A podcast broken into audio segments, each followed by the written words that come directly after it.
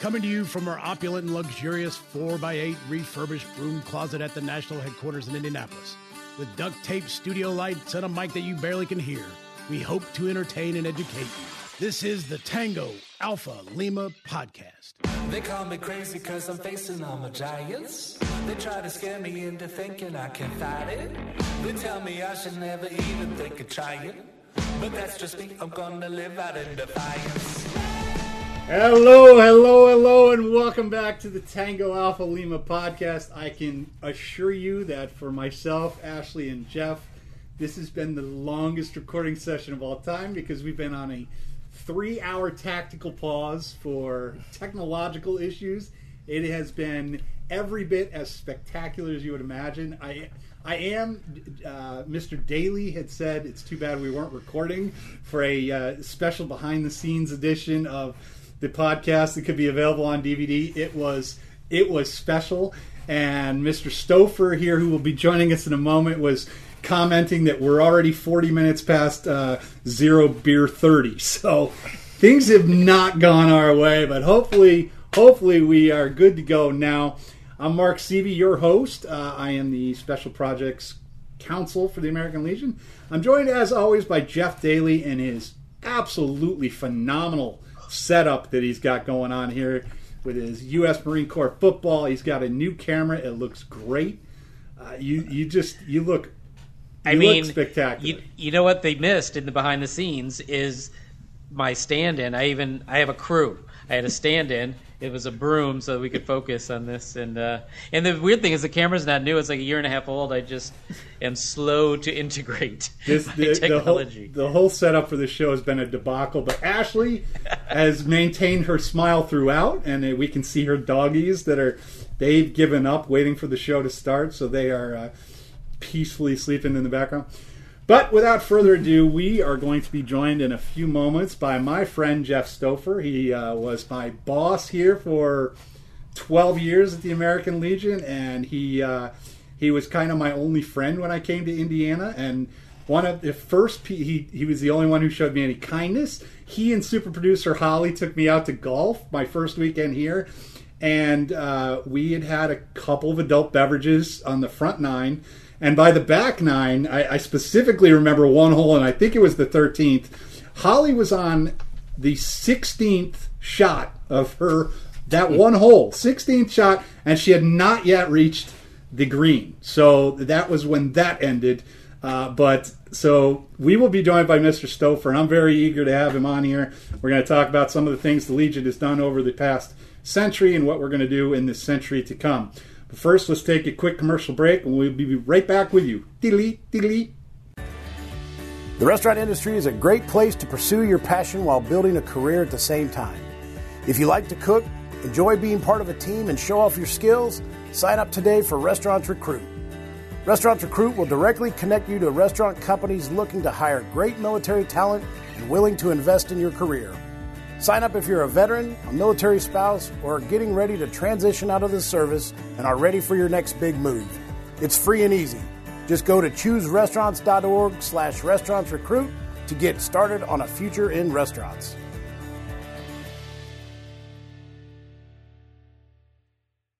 All right, we are joined by Jeff Stoffer. He is the editor of the American Legion magazine, and even though, as I said, he is my friend, we're going to hit him with some uh, hard-hitting questions. I'm not going to go first, Jeff, but I will tell you that mine is going to deal with my evaluation from five years ago when you did not give me an exceeds expectation. And I also want a specific answer as to why, when you came to my house for the Super Bowl, the Patriots versus the Seahawks, and the Patriots were clearly going to go down in defeat because Pete Carroll wouldn't be stupid enough to throw it with three seconds to go in the game or whatever, why you continued to stay in my house when it was obvious I was about to break down in tears and vomit on the ground. But we'll get to that one in a minute. We're going to start off today with Miss Ashley Maldonado, who is going to ask the first question of Jeff. So, Ashley, all yours. Well, thank you for that marvelous introduction. So, Jeff, thanks so much for being here. We know you're such a, a busy guy. Once in a while, uh, in the background, we'll, we'll we'll see him come in and bring Miss Holly some food. So Jeff is fabulous. So I'll kick off the first question. So Jeff is a big history buff for all the listeners out there, and my first brain buster for Jeff is, you know, as we discussed, you know, American Legion history, and, you know, we have a headquarters in D C, and I wanted to kind of hear your um, your take on some of the highlights from a historical uh, perspective here in Washington, D C in, rela- D C in relation to the American Legion. General highlights or specific ones? I can go through a few of them. I'll tell you. I, the, the, three. When, you got three. Three. Okay. All right. I'll throw one at you. Um, in the... One of the one of the things, and this came back to the very first year, we're here talking about the American Legion birthday. I think that that's our that's kind of our our window. We're kind of like celebrating. It would be what our one hundred second year mm-hmm. of of existence, and and it was in nineteen nineteen, that very first year, very famously, when the fir- the first American Legion uh, kind of V A and R team, if you will, gathered in Washington, and they put together, they went to Congress, and they were really upset because so many, all these combat veterans were in, at Walter Reed in, from, from World War One, and they were just getting their regular pay, even though that they were disabled, like with amputations and blindness and with uh, severe life-changing disabilities. They had no combat disability program. They had very little going on in terms of real benefits. And the national commander and our V A and R team did what they started to do very well at that time. We did this a lot in the future. But in December of nineteen nineteen, they went to the Hill, and they brought with them a whole bunch, like thirty or forty severely disabled World War One veterans who were at Walter Reed with them, and just basically walked the, brought them along to dinner. The, the, the, the House and Senate wanted to know, who was this brand-new American Legion that had just come on the scene? And they said, let's go to dinner. They said, great, we're going to bring some of our friends. And they did. And by the time, by the uh, by, de- by the end of December, they were able to get, I think, a fifty dollars per month increase in their disability pay. I mean, it was almost nothing to begin with. But they got disability pay. They got disability compensation. And that was really the roots of disability compensation for combat veterans. That was, that happened in D C in December of nineteen nineteen. And it was the beginning. It kind of laid the laid the groundwork for a number of major, major things the American Legion did over the next century. That was my number one. What's number first, two? Well, I think you just have to go. My, I think for pure impact, that was the earliest, but for pure impact, you got to go yeah. to the night of June tenth, nineteen forty-four, when the American Legion, along with uh, the V F W, by that time the American Legion and the V F W had sort of had you know uh, reconciled their differences on the G I Bill, and worked together to rush Congressman John Gibson out of the hills of Georgia in the middle of the night through a storm with a with an, a police escort and an army escort, if you can believe it, from out of the hills of Georgia down to Jackson.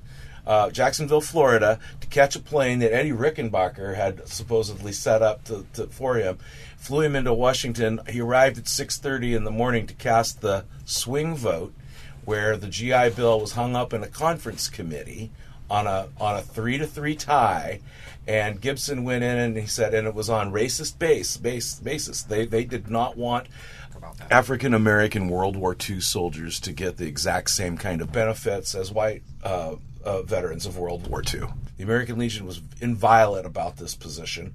Very important um, role that they played.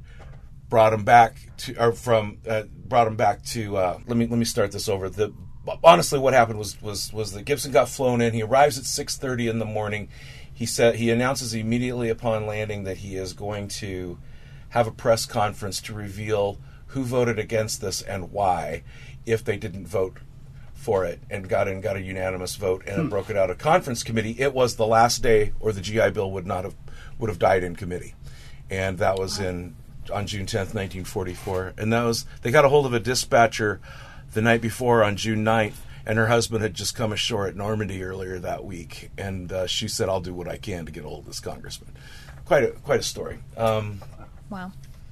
You know, um, there are just a number of different things that the American Legion was able to get accomplished, but another another major one in Washington, I think, has to be the American Legion's support for the Vietnam Veterans Memorial Wall, uh, when other groups and organizations were ab- were were you know really negative about it, didn't like the design. Um, Maya Lin's design from uh, was had had had won the contest in a couple of you know blind jury competitions, and yet there was a big uprising that it wasn't you know the bold enough, uh, you know victorious enough. It looked kind of like a big grave, or it looked like something that people weren't used to. And then um, the American Legion stood by the decision of the judges, stood by the stood by the program, stood by Maya Lin, um, and gave her Uh, security and support throughout the, the, the big Veterans Memorial dedication ceremony, and there and it was controversial, and at that time because they wanted, you know, there were a lot of people in Congress who wanted a different kind of monument to the to the Vietnam veteran, and um, that Veterans Memorial is the most veter- most visited Veterans Memorial in America right now. Wow. I, I, That's I don't awesome. think I don't think the somber nature of the memorial detracts at all. I mean, I think it makes it special. There's not, there's nothing as special as visiting the Vietnam Wall. Well, every every name on there is a is a monument to that person and that person's life, and it really draws the families there. And I mean, some of the most compelling art in honor and remembrance revolves around that wall. You know, look yeah. at photographs right. and paintings, and you know, I still um, am you know in awe every time I go and see it. Yeah. Right. All right, Mister Awesome. Daly, you are up. All right. I am going to, I, first I want to say that that story about grabbing grabbing the guy from the, the hills and getting him into Washington to get it out of committee in the last day, that should be a documentary or a movie. It sounds like that exciting. And speaking of documentaries, my question is about To Strengthen a Nation. Um, and it's funny, I'm, I'm talking about movies, and I'm from Hollywood Post forty-three, and your hosts for that are also from Hollywood Post forty-three, uh, Jarek and Lorna, and that it's it's a it's so well done. And what what would you say was the significance and the importance of that, and especially when it was done, and and how it leads us into the next hundred years? Boy, that's that's really you, you said it there. I wanted we wanted to develop a documentary series that didn't just recount chronologically our history, but to talk about what this preamble means, what each of these pillars mean, what everything and where it began, what were the roots of it, and how when you can go from you can go to Plattsburgh, New York, on the very on the northern border, nearly to Canada. And you can go to Los Angeles, California, and walk into those American Legion posts, and you sense the same sort of value system and identity, regardless where you're at. And so, lo and behold, we we took we went with Jarek and Lorna to Plattsburgh, New York, and I know Mark Seavey knows why Plattsburgh, New York, but a lot of people don't. Plattsburgh, New York, was the location of a citizens' civilian volunteer military training camp that was set up by former President Theodore Roosevelt and General uh, Leonard Wood um, to train civilians who were volunteers to serve in the military if we should have to go enter World War One. At that time, we were very much isolationist and very much pacifist um, by government decree. And Roosevelt thought, this is going to get us into trouble, because we won't have trained officers, we won't have trained soldiers, and we really didn't. But the few who we did was the genesis, was this training camp group who evolved into what became American Legion Incorporated, which predated the American Legion as an organization. And they were based in New York. And it's funny, there's a lot of things that we, we picked up from American Legion Incorporated, like some of the imagery on our cards, on the original membership cards. And then we had a membership processing system that we immediately were able to, the American Legion was immediately able to get, and staff to do it, who'd worked for American Legion Incorporated, who made that seamless transition to process membership in May of, of nineteen nineteen. So in New York, we were able to process all these mem- memberships. You know, I think they got six hundred eighty-five thousand members in their first year, which was a lot at that time to handle. and we picked up a lot of the processes from uh, American Legion Incorporated. Excuse me. So, so, so that was that's a that's a, a sounds again like another a, another movie in, it, in and of itself. But if uh, and I know that we're going to put the I know we're going to put the link into the into the into the show notes. But what would you what would you say like? Because I know not everyone has seen it. And because I put it in our, our post newsletter, so a lot of people in my post have seen it. But what would you, why would it be so important for Legionnaires to see this and people who just want to understand this organization? Really, uh, it, well, the thing about it is what we tried to assemble, we tried to create, instead of one great big honkin', you know, two-hour documentary movie, we tried to put together a set of digestible episodes so you didn't have to watch it all in one sitting and try to, because it's a lot to, to absorb. And so the prelude is is a setup, and it talks about, and I think it's I think it's really important that the that veterans and Legionnaires, members of the V S O community, understand that prior to the American Legion, government and public support for veterans was very weak, and it was and it was fractured, and it had become politicized. A lot of the group, the groups that predated the American Legion were partisan and fell into partisan traps, and they fell into ideological positions. The, and so the American Legion learned a lot from those previous patriotic and veterans groups of, of previous generations that, you know, had, had been going on since the Society of the Cincinnatis after the Revolution, but that was officer only. The American Legion made a point saying, we're going to have enlisted people in our national club. And that was kind of a breakthrough. And um, I defined a lot of things. Why do I think it's important? So the prelude sets up that there really wasn't a great support group for veterans in the nation prior to nineteen nineteen and the and the or, origins of the of the American Legion. And then I try to make the case, or we try to make the case in the statement in that first episode, episode one, the formation, about if, if there was no if there were no other episode to watch, just watch episode one, the formation of the American Legion, because it sort of tells the whole story and winds up with a I think a really good rendition of the preamble um, done on, on video. But it tells kind of a it's an introduction summary video, and then all of the rest of them are smaller, bite-sized, ten minutes and less documentary videos on different features of the organization, national security, American Legion baseball. I've got my, I brought brought with me the cap to uh, from Millbank, South Dakota, which is the birthplace of American Legion baseball. We did a shot, we did a shoot up there. Met with the folks in Millbank. Very proud. Very proud community of the fact that they and they put a big sign on the front when you when you drive into Millbank, South Dakota. We are the birthplace of American Legion baseball, and I mean it's a thing. And the Legionnaires there were really, really great with us, and very proud of that place in their history. Uh, you know, where does our uh, where does our um, you know children and youth program come from? We have we, we explore the roots of that in one episode. We talk about. Um, Uh, you know, how the concept of Americanism came about and what it meant. And, you know, there's a lot of different interpretations about what that means. It's not like, you know, uh, it, Americanism was meant by the World War One people, especially. It wasn't some, there were there were a lot of issues with those World War One troops who went to fight. They weren't physically fit. Many were illiterate. Many didn't speak English as a first language or at all. There, there were their training was poor. So all of these programs, Americanism, children were poorly treated. Orphans, children were running the streets. It was a kind of a rough time for children. And the American Legion felt it was their responsibility to sort of uh, cultivate a new generation of young people who understood The, the the nature of America. We didn't have a flag code. Yeah, there was no. The flag meant diff, meant a lot different back then.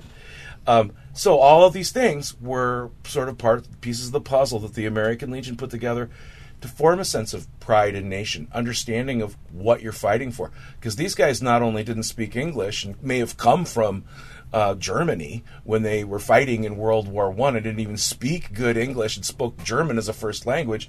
What am I fighting for again? They didn't understand. The American Legion published two volumes of civics textbooks that went to thousands of schools in the nineteen twenties just to try to solve this problem. Very interesting. So I, I always relate to the fact that the the the our our our, our deficiencies in World War One laid the groundwork for the work that the American Legion sought to accomplish in that first decade, especially. And that's what the, and I think we try to keep tying it back to the that to strengthen a nation. Wow. That. Well, thanks, Matt. And it, I will say that it's one hundred percent Jeff Daly recommended. If anybody cares about my recommendation, I'm not Ebert or Siskel, but I really enjoy that, and I'm not just saying that so Jarek and Lorna will buy me beer when we reopen our post. Not just saying it, but I wouldn't refuse it. uh, I, I was on that uh, on that trip to Plattsburgh, one of the more enjoyable trips I've taken, and I don't remember. I don't know if you remember this, Jeff, but our plane got so delayed, we landed in Albany, New York, at one o'clock in the morning, and we still had a four-hour drive up to Plattsburgh, and the Department of New York completely squared us away and got us hotel rooms in Albany.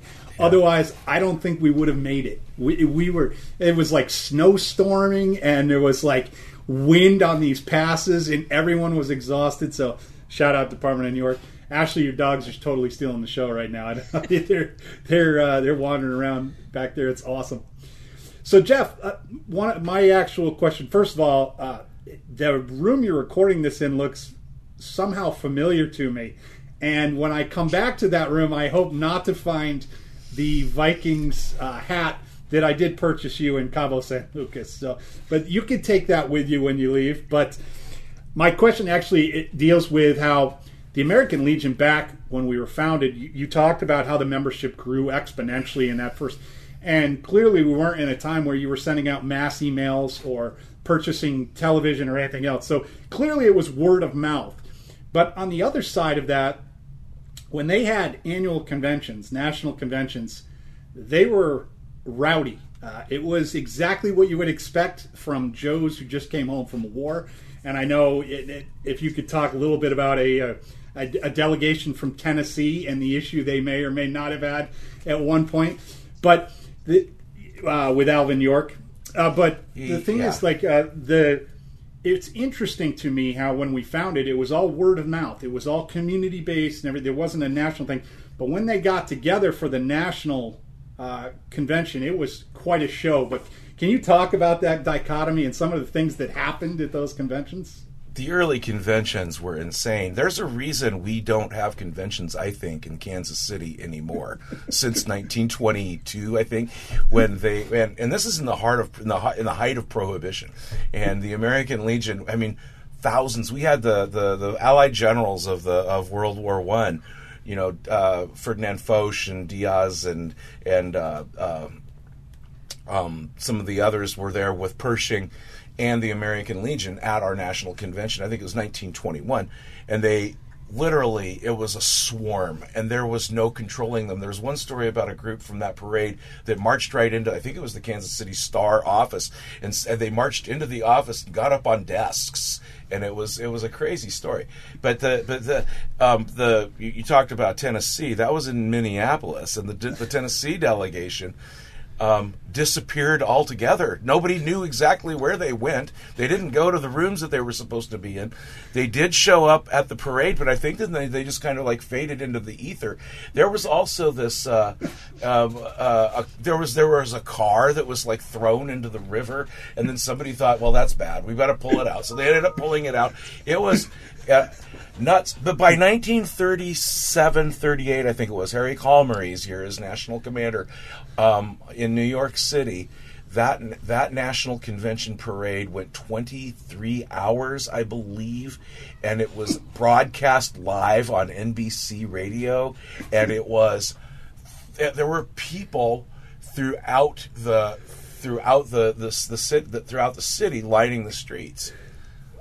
So it was yeah. an it was early that, that was an early uh, you know.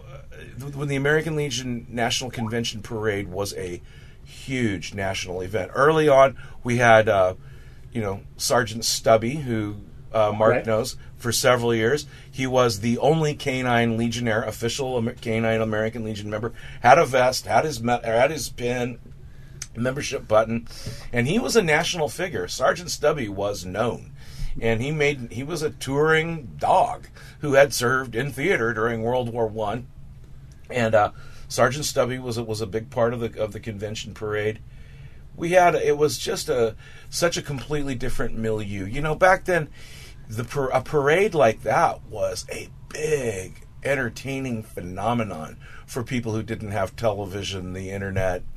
Radio, really, much radio, not hardly, no radio early, and then later some radio, and then they broadcast it on radio, and people still went to it. They thought it was the greatest thing, so and and it was, it was quite the pageant. So. I, I, I mean, I still, you know me, you and I have spent a few uh, parades together ourselves. I, I remember one in Milwaukee that I'll never remember or forget. That we had a good time, from what I understand. And and that's happened here in Indianapolis, I think it was three years ago. Another fairly good time that I'll never remember or forget. I mean, I think our convention's great. I love going to the parades. I don't think there's going to be a parade in Phoenix because it'll be, uh, you know, one hundred seventeen degrees in the shade. And, you know, but I, I've always I've always loved the stories about our uh, national convention. I know in, when I was in law school, there was a one of the cases we studied was a Legionnaire brought a alligator on a dog leash into a hotel to celebrate the American Legion convention, and the alligator went nuts and broke down a bunch of stairs, hit a bunch of people, and they were injured. And the question in the case was, was the American Legion national headquarters liable for the actions of this alligator, or should somebody have stepped in? That's the kind of wild stuff that it's like, you know, I, I mean, I've seen at our, our end when we came home from Afghanistan, there were many stories like that, that things that were happening that were pretty wild. So, all right, it's we're going to take... Yeah. Hold on. Before we go, this happens, I hear with Jeff Stoffer's around, people get to be today years old, and they learn something. Now, we played the Sergeant... We had a red carpet event for the the, the animated Stubby movie. And hey, sweetheart. I'm today years old when I realized that that was a real... dog and a, a real story. Yeah, and um, my I didn't know that died, that was real. And yeah. I'm on. I, I just had zero idea. Um, so, yep, I'm today years old, and thank you, Mister Stoffer, for that. That story right. was famous. I, uh... He was. We're going to take a quick commercial break, and we'll be right back with you in thirty seconds. Did you know that you could cut a five-pointed star in one snip?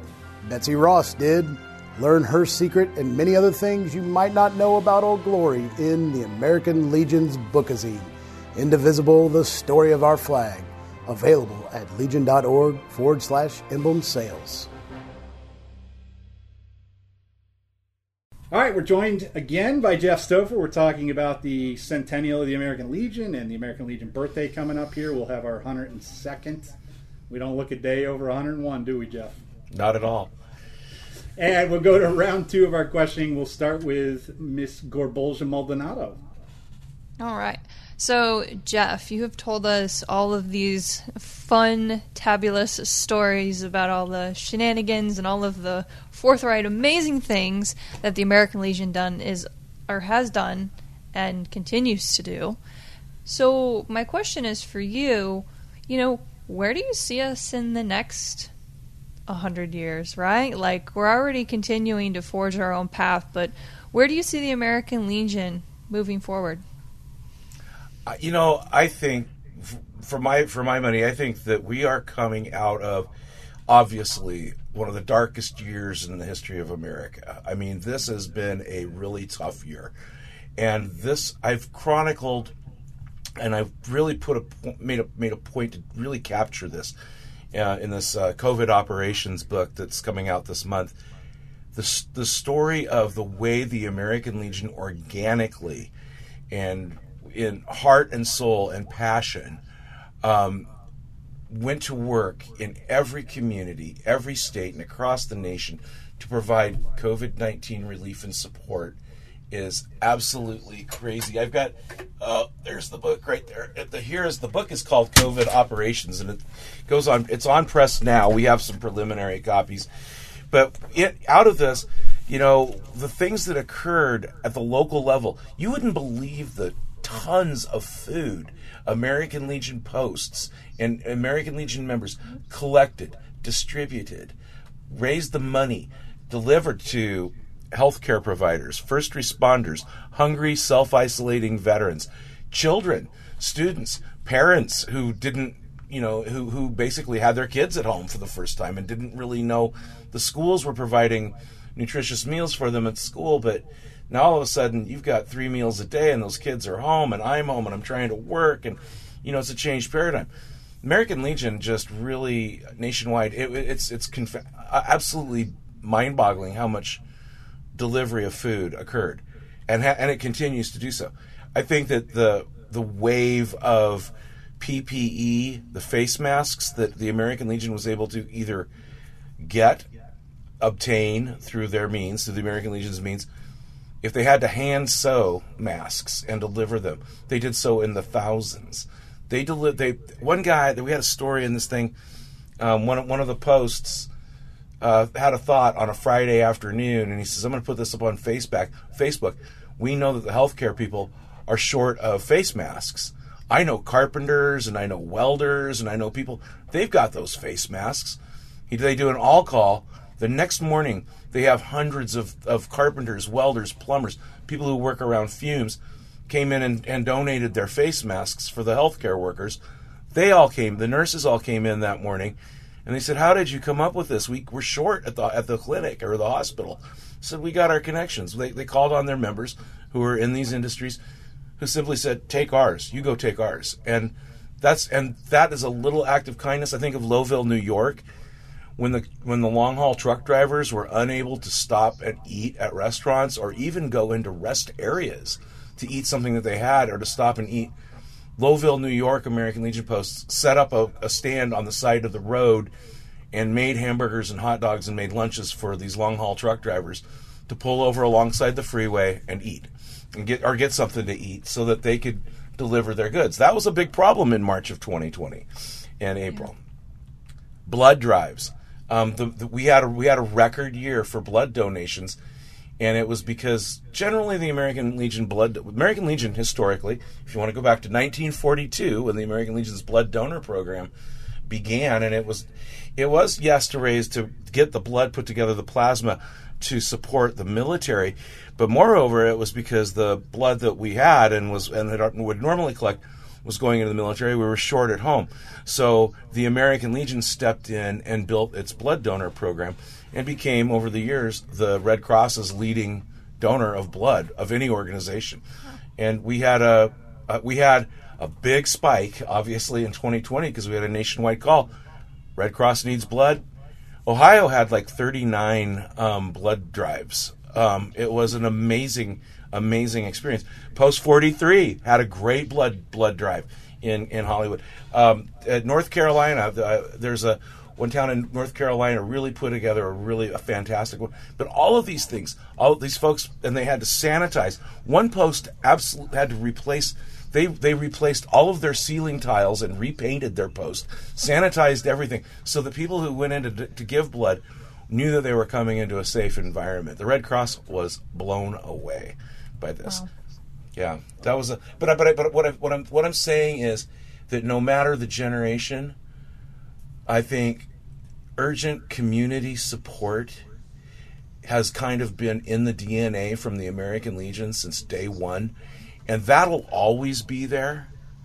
How we how we uh, execute and operate programs remains to be seen. You know, it, some programs are certain to evolve, but as long as young people should try to learn and speak eloquently about the U S Constitution, I think that there's going to be an oratorical contest as long as young people should want aspire to understand the way democracy works. There's going to be boys state and girls state and boys nation and girls nation. I think that as long as young people should aspire to become law enforcement officers, there's going to be a junior law cadet uh, law enforcement program that the American Legion can and does lead. And those so there's a place for us in those programs, and we know we know very well that America has has always promises to produce fewer disabled veterans and veterans going forward, but we always seem to produce quite a few, and there there's always new needs. And V A needs advocates who are stakeholders. So as long as there are stakeholder advocates, as long as there's a V A, there's going to be a need for stakeholder advocates who literally are the voice of the customer, the consumer, the beneficiary of these V A healthcare uh, facilities. That's going to be that's going to be necessary. And um, you know, I think that when we talk about our national security environment, the American Legion has doesn't you know the, our national security division concentrates now on quality of life, service, and support for our troops, fighting for a strong national defense. All that is well and good, but remember what I said earlier, that the Americanism programs, our youth programs, our V A programs, our V A and our programs are all built on creating a stronger nation. And there was nat- there is national security in that. If you're weak, you cannot fight. You cannot defend yourself. If your nation doesn't understand what they're fighting for, kids are growing up in, in poor health, poor physical condition. If they don't understand the value of, of of what our freedom, justice, and democracy mean, you know, you're going to have a problem in those nations. And and it's, it's already kind of fractured to, to a certain degree, I think. And we, we have an article coming up. I'm the editor of the American Legion magazine as well, but we have an article coming up in the April magazine on the lost study of civics in public schools. And I think that'll be that'll be an interesting... I'm I'd be interested to see what the feedback is. Mark and I studied physics or civics when we were kids, weren't? Didn't you, Mark? Yeah, oh yeah, absolutely. Ashley, very, did they have civics? Very briefly, I, I recall taking a, a general government class, maybe my sophomore year of high school. Um, but what I think at that point in time, I would have appreciated more of like a finance civic, like like collaborative course that kind of gave me a crash course to adulting. Like, one, you're not going to figure it all out, right? You may not even figure it all out when you get in the military. Two, what's a loan? Like, three, how do you vote? How do you be an active and engaged citizen? Um, and I think those were all those important things and those tangibles as we move forward in our lives. So I'm really excited to see where that goes because, yeah, I'm I'm interested. Well, we got a lot, a lot cooking right now, and this is, I think, I think this is a really exciting part of what we're working on in the American Legion is, is advanced preparation for people who are in service now, yet to discharge, in that six-month window or eight-month window prior to discharge or separation, that we're helping that helping facilitate, you know, programs for credentialing and licensing while still in the service, so that you come out ready-made. I did a big interview with. Um, With uh, with the top army, the uh, command sergeant uh, major in in uh, uh, last year, two years ago, and talked about the concept that um, you know how do, how how does industry industry wants military veterans to work? Industry has a lack of uh, skilled practice, skilled workers, skilled trades. They want it. They want it. They want to trade. They want they want these people. Um, to, to come to work. And I think that the more we work to help veterans make that transition going forward, the better it's going to be. All right, let's take our uh, second commercial break here, and we will be back in just a moment. one hundred Miles for Hope is back, and we're taking it to the next level. This year, you could choose over forty different activities and track your progress on a handy mobile app. We have sweet swag to commemorate your journey, including tech shirts, baseball caps, hoodies, pins, patches, and challenge coins. All proceeds from these purchases support veterans and military families through the Veterans and Children Foundation. Head to legion.org slash 100 miles to get started. All right, so our three-hour delay for technical difficulties has now resulted in an early break, but it's all good to go. We're piecing it together as we uh, go through life.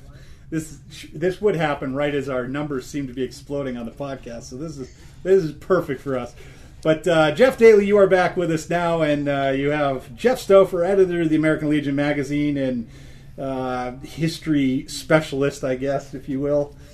Uh, hit him up. That's him why hard. I dressed. That's why I dressed up, which nice. For me means throwing a.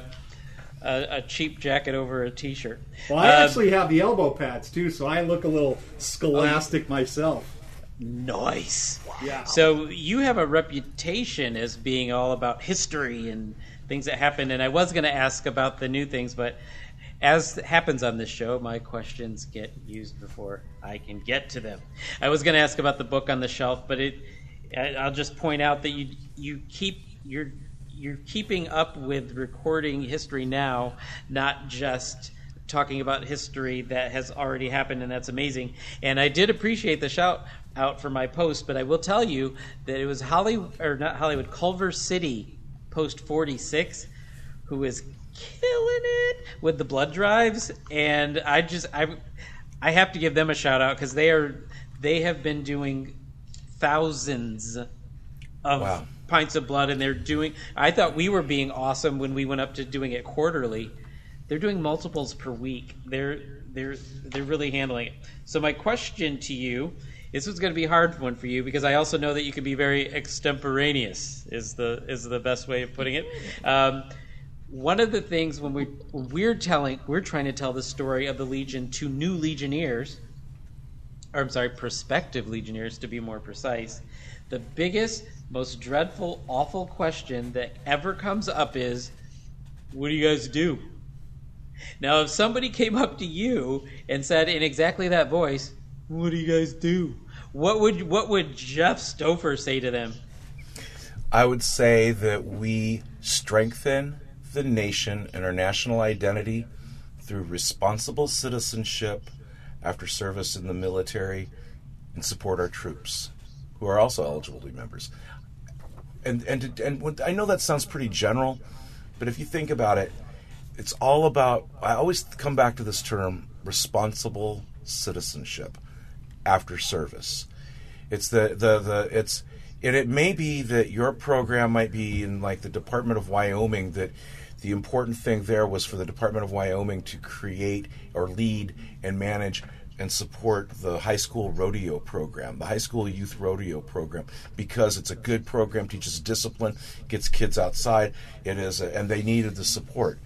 Um, it might be something completely different. It might be. Um, You know, in American Legion basketball, I'm talking to a guy right now in Philadelphia, or I'm going to be talking to a guy in Philadelphia next week about kind of the resurrection of American Legion basketball, because that's the program that they think that can bring kids together. And when you get kids together working as a team in a positive way in wherever it might be, that's better than kids frayed and strayed and not, you know, functioning in a team team way. Mark will remember this, but remember a few years ago when we had the kid, Mitchell Van Patten. He was the guy, the little guy from Meridian, Idaho, and he had won one of the categories in the junior shooting sports program. Yeah. And the kid couldn't have stood five foot one, and he couldn't have weighed over one hundred pounds. But junior shooting sports, he got up there and he gave an absolutely yeah. wonderful speech about. He can't play on the foot. He doesn't. He isn't going to be on the football team. He isn't going to be on the basketball team. But junior shooting sports gave him his place, gave him his identity, gave him a sense of pride. That's responsible citizenship. When a when a veteran comes into the community and says, "That kid also needs someplace to go." I remember I did a story a long time ago about the Legion in Eugene, Oregon, ran the local after-school chess club. That that chess club went on and won, you know, big national awards. It was a, it was a very competitive program for a while. So the program can be kind of what you want it to be, as long as it builds community, abides by patriotic values. I've exceeded my elevator pitch that you should give to a young person. Well, I was going to say to you, I was going to say that is that seems to be the challenge. It because is because the American Legion does so many things. You know, the first thing I say to somebody when they go, "What do you all do?" I go, "Well, first of all, how much time do you have?" Right, because we do so choice. many things, yep. and the. And to extrapolate from we do so many things, we probably do something that you're passionate about. So why don't you start and tell me what you're passionate about, and I'll see where we can link. You know what I mean? So it's it's a big challenge, and I'm mm-hmm. going to be looking to you for leadership. Well, I, I communication. I, what you know, one one key aspect of this, and I hear this a lot, that all of our new programs are in a sense memorials to those who fought and fell before us. that's why, you know, the number one value when you look at the uh, we've done socio psychological, you know, studies on the American Legion member. You know, what does that? What is the most important thing to that to that member? And remember, uh, I want to be remembered for my service, and more than that, I want to. Re- I want everyone to remember those who served before me. And you know how it is. They don't, they honestly don't care if it was uh, the Revolutionary War or Afghanistan. They all deserve honor, remembrance, and we have to respect. And all of the programs that the, the American Legion drives forward are in remembrance of them, because they didn't get to live in that world. That's why our posts are named for those who fell fighting. Wow, thank you for that. And uh, I will try to incorporate that into my elevator speech. And I don't mean, I mean while riding the elevator, not while constructing it. Because it's a different time frame. You literally could do an elevator speech for each pillar of the American Legion. That's the thing. And I've tried to put like little bullet, and I've done it before, and I've got little bullet points on like Americanism, honor and remembrance, um, national security, vet, veterans, and youth. But it's it's a challenge. It's a sprawling organization which touches a lot of pieces of America.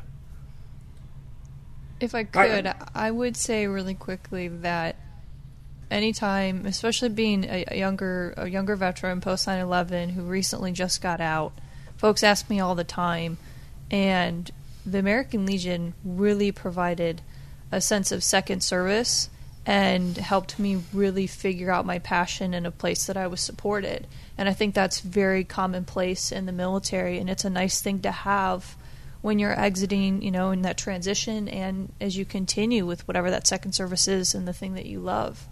And a lot of that comes back to the value of selfless service and, you know, civic responsibility and community. So I just want to put that in there because I think it's important, and that's something that's, I think, very frequently asked of, you know, and for all the listeners out there who have ever been asked that question, think about really, like, it has to come from the heart. Like, you know why you're there, and communicating that is another thing, right?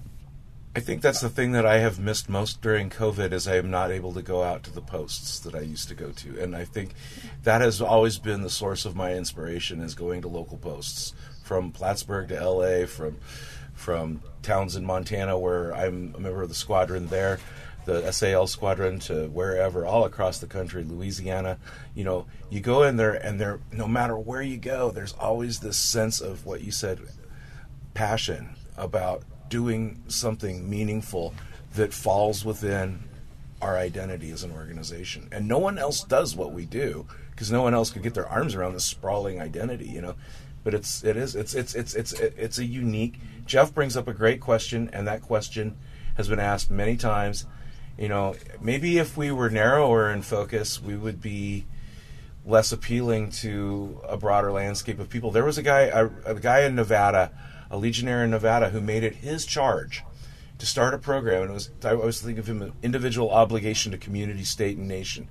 But he, his individual obligation was he had learned about children of low-income families who couldn't afford to get hearing aids, who had bad hearing and needed hearing aids. And so he created a department-wide program, and he was the, I think he was the, the department program leader and soldier all together, all together. He did it, but he provided hundreds of thousands of dollars worth of funding to get children of low-income families hearing aids so that they could hear in school. And I thought that was that was that's how he took his mission in the American Legion to mm-hmm. make his country stronger through community service. That kind of thing makes people makes a country stronger. People don't realize how many swimming pools and tracks and amphitheaters the American Legion built between nineteen twenty-five and nineteen forty. I had a, I don't know if you've been following on the website, our, I've got our World War Two story, and I profiled one in Florida that doesn't, it's no longer, it, it's still called Legion Pool. Um, I'm sorry, it's in Georgia, Athens, Georgia, but it was, uh, it's still called Legion Pool, but that's the only really real Legion association with it. But at the time, it was the biggest, most deluxe pool in the South. And it was built by the American Legion Post, and it was a big deal. And we trained World War Two soldiers to come in there and swim, and they got their tri- they they and, and they also used used it for recreational purposes. But that was the most deluxe pool in the South. It was one of the largest in the South, most newest. They almost tore it out, And then there was this big uprising saying you can't throw, you can't tear out Legion Pool that was built in like nineteen thirty-nine or forty. Said you got, you got, we got to replace it, and it was like a huge cost to replace it. They kept it, and now and and the, and the students and the faculty at at uh, Georgia love it, and and it's and it's and it's very important to them. And there's little pieces of that American Legion lore, I call it, and identity that all across the country that is so important and can be lost to history if we don't remember that this stuff came about because of the American Legion, or, you know, in honor of veterans in service. Too often what the American Legion does is done when no one is watching, and we don't are not very good, or maybe somewhat reticent for good reasons, at casting a spotlight on the things that our people and our members do. Some of it's private. Some of it's among veterans. You know, some of it's between a veteran and a disabled veteran, or between a veteran and a disabled child. But whatever it might be, that work is not something you necessarily say, look at what I did. It said, I'm glad I could help. That's what a soldier says. That's what I, that's what that's what a Marine says. That's what a sailor says. That's what a that's what a veteran says. That's what I've come to understand. Look what I can I can I can help. I don't need the spotlight. And it's a and it's a good thing, and it's a bad thing for our brand. If we're if we're talking about branding, but if you're talking about real soulful identity, I don't think that's going to go away in the twenty-first century or in the second century of the American Legion. That's organic among people who serve, in my opinion. And I think how it evolves is up to this generation. So we're running a little long, but I do want to throw a caveat in here. The man so eloquently espousing the responsible citizenry just happens to be the same guy who sent me to Cuba in the middle of the summer, Africa in the middle of the mosquito season and malaria. You sent me to the North Pole in February. You sent me Greenland. to Afghanistan. You sent me to Afghanistan in the middle of the fighting season. You did not get hit. You told me that the only way I would get a good evaluation at. is if I came back with a count. So I like I'm having a hard time reconciling this. You know, I love you. The American Legion, in addition to being on the forefront of many of the things you've talked about, has also. I, You know, we're coming out of uh, African American History Month, Black History Month. We're moving into Women's History Month. We've also been at the forefront of a lot of social revolutions. The American Legion allowed African Americans to vote uh, long before there was any, you know, issue with Jim Crow laws or anything else. Can you just briefly talk to some of those, how while we're viewed in a conservative manner, uh, we're conservative but not in a political sense, but when you talk about us in a social sense, we're way ahead of the times, or we have been historically. Can you can you talk to that briefly? It was a very early uh, principle that uh, I think that it was. I think Theodore Roosevelt Junior And I say this, but I know that there were many more. Hamilton Fish, of course. Hamilton Fish had been the commanding colonel, is that right, of the yep. three hundred sixty-ninth Harlem Hellfighters in World War One. Hamilton Fish, Theodore Roosevelt Junior, these guys, and they were Democrats and Republicans. Uh, Henry Lindsley from Dallas was a Democrat. Uh, Eric Fisher Wood was this architect from who had been in. They they they all were very adamant that a veteran is a veteran, male or female, regardless of of, of skin color or ethnicity. And in fact, one of the things that I, I'm going to pull out for a historical piece was that they had they were so. Uh, pleased and impressed and, and loved Native American soldiers in World War One, who, of course, there were Native American code talkers in World War One, and there were lots of scouts. They had they, they, the uh, Native American military veterans were, um, at that time, if Native Americans were not allowed U S citizenship, I think it wasn't until like nineteen twenty-five that they got U S citizenship.